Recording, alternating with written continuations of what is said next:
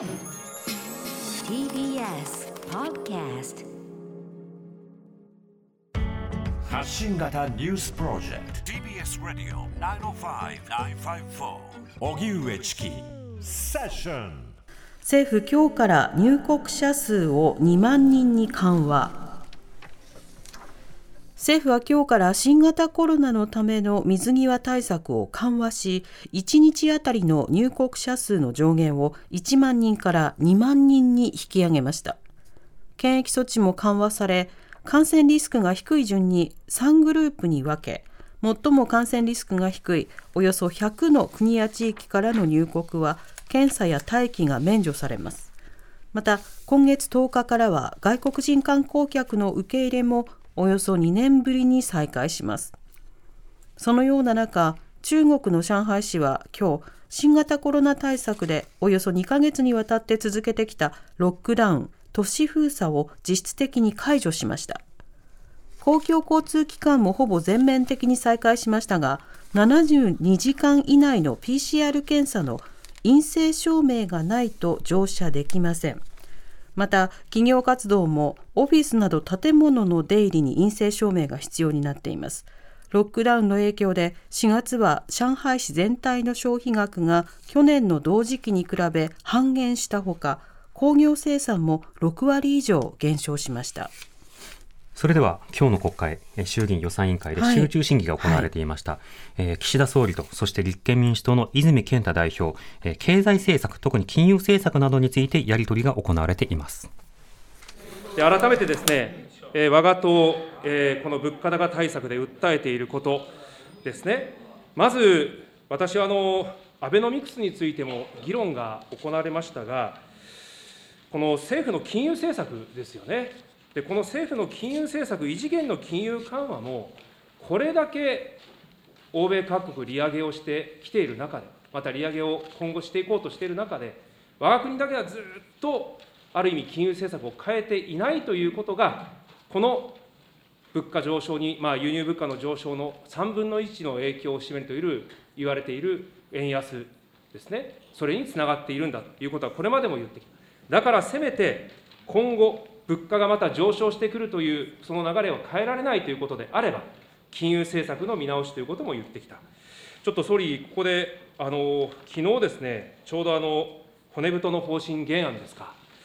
でこれが発表されてですね、私ちょっと驚いたわけですね。えー、次のこのフリップを見ていただきたいんですが、経済財政運営と改革の基本方針2022箇所ということで、今後とも大胆な金融政策、機動的な財政政策、民間投資を喚起する成長戦略を一体的に進める経済財政運営の枠組みを堅持しと、これ、総理、アベノミクスを堅持ということですね。内閣総理大臣、岸田文雄君。基本的なマクロ経済政策は維持するという考え方を申し上げさせていただいております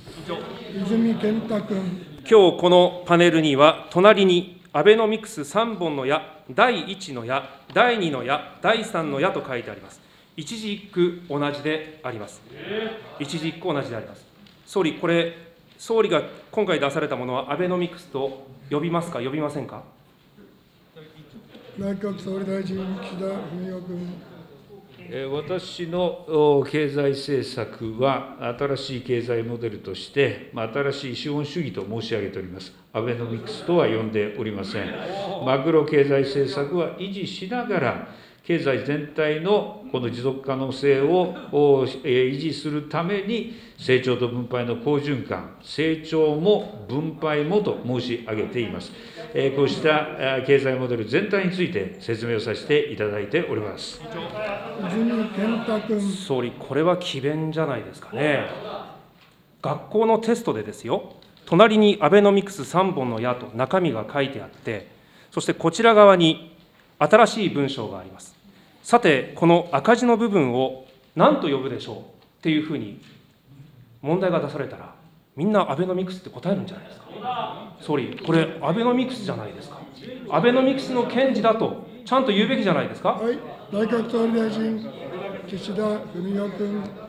えーっと、全く異なると思っています。全く異なるマクロ経済政策は維持しながらも、経済の全体像について示させていただいております。この部分について一致で一致している、その通りであります。えー基本的なマクロ経済政策は維持すると申し上げているわけですから、同じことが書いてある、当たり前のことであります。えー岸田総理と立憲民主党泉健太代表のやり取りの一部を聞いていただきました。まあ、聞いていても地獄のようだなっていう感想を率直に抱いたんですけれども、まずあの泉健太氏の質問の方も地獄のようでした。というのは、あの、アメリカとか他の国は利上げしてるじゃないかと。なんで日本ができないのか。で、日本は金融政策を見直す。そうしたような立場で立憲民主党は次の選挙も戦うんだっていうことを言ってるんですね。ただ、あの、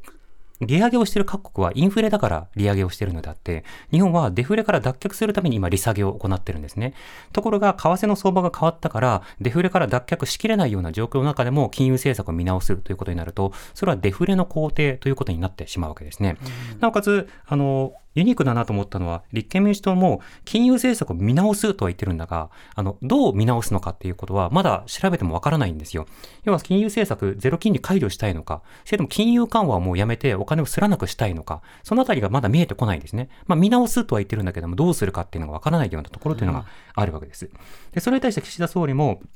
あの、アベノミクスからの脱却的なことをこれまで言ってきたから、自分の政策アベノミクスとそんなに共通してるというイメージだけは与えたくない。でも金融政策とか当然あの受け継いでいるところはある。で、受け継いでるのはなぜかというと、当然その同じ政党だからというのもあるが、マクロ経済政策としては今はその手しか取れないような状況だからとか、いろんな事情があるわけです。またあの無駄なものも引き継いでたりするので、それは一個一個検証が必要になるわけですね。ただなんとなくアベノミクスって言われると、なんか罰が悪いなということで、まあ認めたくない。だから自分の経済政策は全く新しい経済政策って、これ多分、あの、真面目なマクロ経済モデルを研究している経済学者とかは、え、新しい経済モデルってそんな堂々と言えるなんてすごいなって驚愕すると思うんですけど、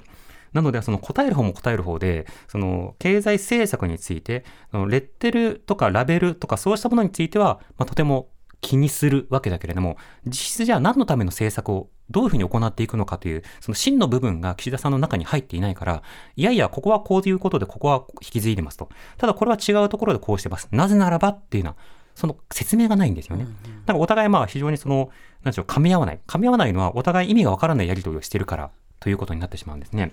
この点について実際じゃあどうやって賃上げをしていくのかとか、脱デフレをどう果たしていって、その後、今回のような為替相場をあの迎えないような状況をするためにはどうするのかとか、あのそもそも円安、円高の意味とか、